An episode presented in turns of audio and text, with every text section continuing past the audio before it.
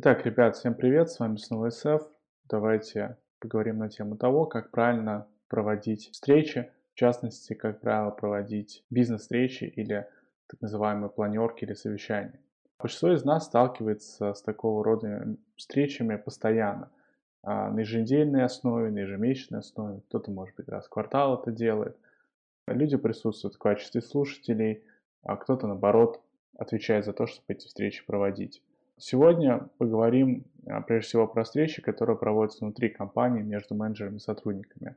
Чаще всего целью таких встреч является а, либо распространение информации между отделами, да, то есть какие-то отчеты, какие-то доклады там, и так далее, или а, мозговой, так называемый мозговой штурм для решения насущных проблем. Все мы знаем, что бизнес-встречи имеют свойство затягиваться, нередко создают участников впечатление того, что те просто зря теряют время, как говорится, за болтовней.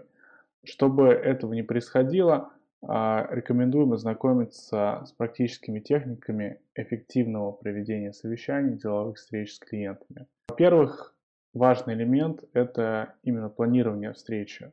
И перед встречей вам, как ответственному лицу, необходимо понимать, первое – так называемые цели IQ или Intellectual э, Goals, да, то есть что мы хотим сделать вместе с командой, а, совместно там с каким-то сотрудником, вместе с начальником или с клиентом. Второе – это так называемые цели EQ, то есть Emotional. Как мы хотим, чтобы участники себя ощущали во время встречи и после ее завершения. Третье – должны понимать участников их роли кто а, должен участвовать и почему, а, кто находится на какой стороне а, касательно основной темы встречи, кто будет вести встречу, кто будет направлять людей в ходе разговора, а кто будет отвечать за ведение протокола. И, конечно же, важно понимать отношение к теме данной встречи каждого из участников по отдельности. Четвертое. План встречи. Да, каков план встречи, то есть адженда. Какие темы будут изучаться, в какой последовательности, сколько времени будет ходить на обсуждение каждой темы. Как управлять встречей во время ее проведения. Пятое. Процесс и длительность. Сколько времени будет длиться встреча, сколько времени уйдет на часть IQ, сколько времени уйдет на часть EQ.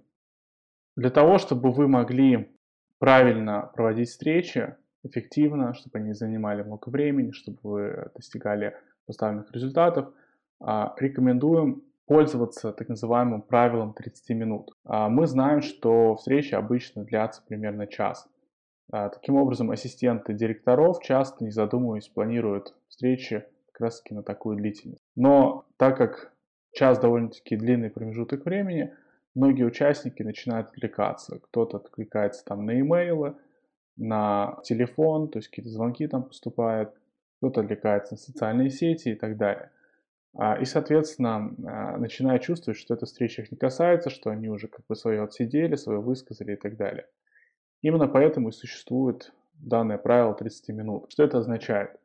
Если вы планируете встречу на 30 минут, то люди, приходящие на эту встречу, понимают, что у них есть всего лишь полчаса, чтобы а, обсудить все проблемы, чтобы прийти к решению.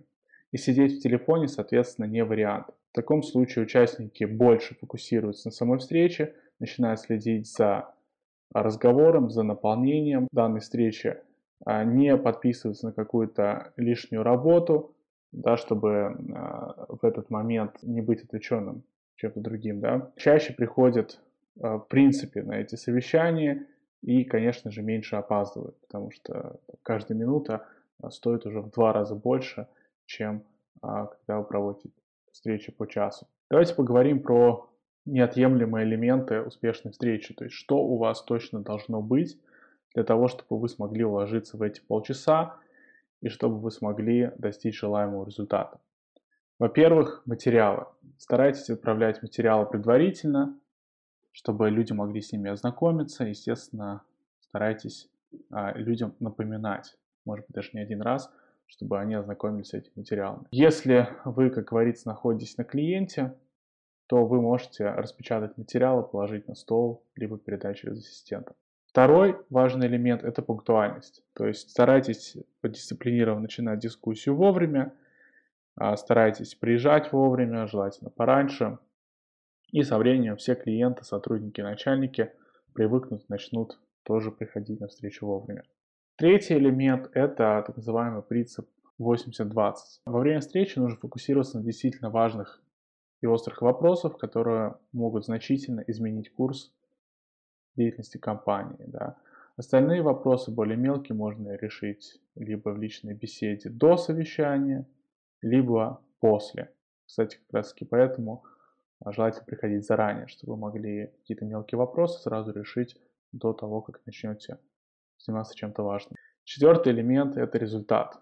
Нужно помнить, что важна не сама встреча или там процесс разговора, а важен результат, а, который появится по итогам встречи.